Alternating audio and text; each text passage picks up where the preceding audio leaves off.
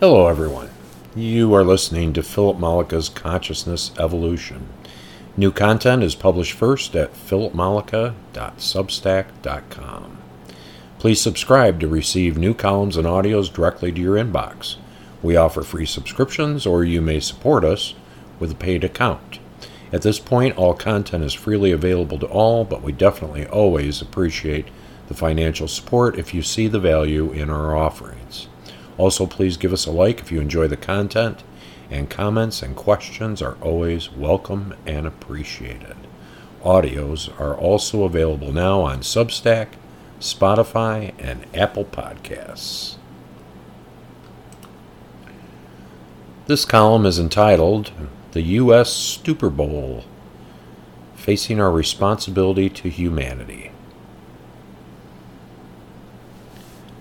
Today we take a break from our series, The Man Behind the Curtain, about our subjective awareness, and review the stark imagery that today brings. As the dawn rises on Super Bowl Sunday in the U.S., it seems relevant to acknowledge that this, like many mechanisms in the Western world, is ideally suited for the vast populace to come together and share the national pastime of brutal partisan competition, mind numbing alcohol, and smart and clever commercial breaks celebrating lavish excess and nihilism. Sounds just like our foreign policy. In a more aware society, we wouldn't be celebrating while our brothers and sisters in Rafah face extinction. Forced into the south of Gaza through brutal bombings and raids, treated like rats, barricaded on their south border by Egypt, denied even the most basic of human requirements like food and water. Zionists celebrate this development and condemn them as if they don't have the right to exist. The U.S. government, playing Pied Piper, has convinced other Western sycophant countries to deny them humanitarian aid, even as we supply the weaponry, arms, and financial support to Israel to carry out this genocide. The U.S. State Department whimpers about Israel's extremist actions while actively supporting them in their execution. Unfortunately, this is the perfect reflection of the duplicitous nature of the West, the United States in particular. Is it any wonder that the West has become so hated throughout the world? And even though the complicit Western media continues to propagandistically characterize this as a war, it is no war. It is an extermination, plain and simple.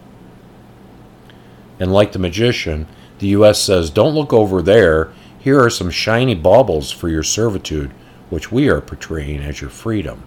Please have another beer. But there is a sound coming over the loudspeaker. It was faint at first. We can't quite make it out. Come on, beer, do your thing. The noise is getting louder. Then we remember Pelosi admonishes protesters as Russian puppets. Hillary says Tucker is Putin's puppy dog. Right. It's Putin's fault. Thank God. I've earned this. I deserve this Super Bowl party. The sound briefly ebbs, then returns, but this time even louder. I can't think and enjoy myself with this uninvited, uninvited noise. Won't somebody do something about that? At this point, the sound has become almost deafening. It drowns out the play by play, the snappy commercials. The cheese dip seems rancid. The beer has gone flat. What is that damn sound? we demand. Suddenly, through the beer soaked haze and dead eyed spokespersons for capitalism, we can no longer ignore it. Millions of our brothers and sisters face extinction at the hands of the institutions that we have made our authorities, that we have placed our trust in, that we have placed in positions of power who indiscriminately decide who is worthy, who has value, and who is dispensable, and then lies about it.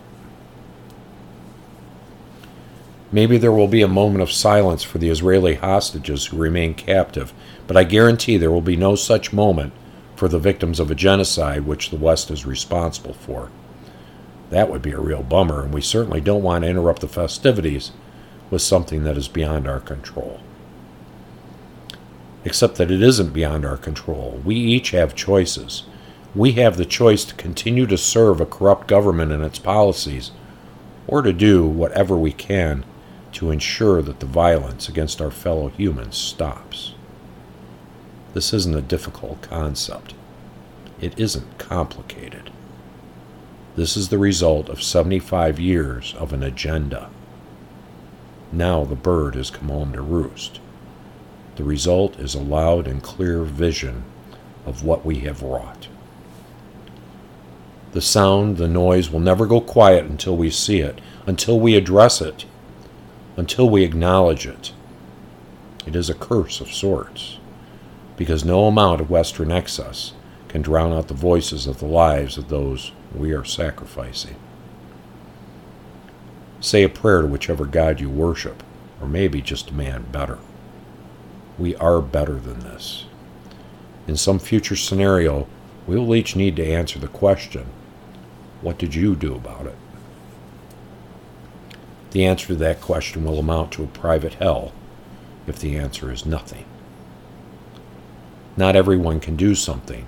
Life in the U.S. is fashioned such that we are kept so busy, many of us can barely keep our own boats afloat much less pay attention to something happening overseas. That is by design. But some of us can. Those who can must do so for those who cannot.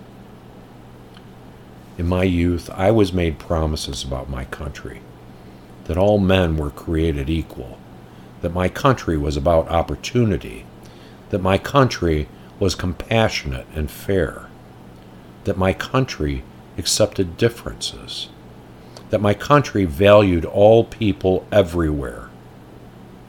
I don't hate my country, I love it.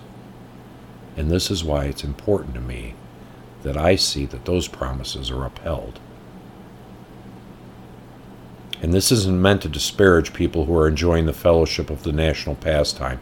I certainly do not wish to dampen the spirits of those who do get a break today and get to spend it with friends. I encourage it. Everything is not black and white. But in other terms, it's time that we faced ourselves. It will be difficult, but it is necessary. The shift will require all of us to address these historic inequities. In order to move forward, we must examine our traumas and responses, what we are responsible for, and heal. Not only for these current focuses, but all of our focuses throughout history. The future of humanity depends on it. Thanks for listening to Philip Mollica's Conscious Evolution Con, uh, podcast. We'll see you next time.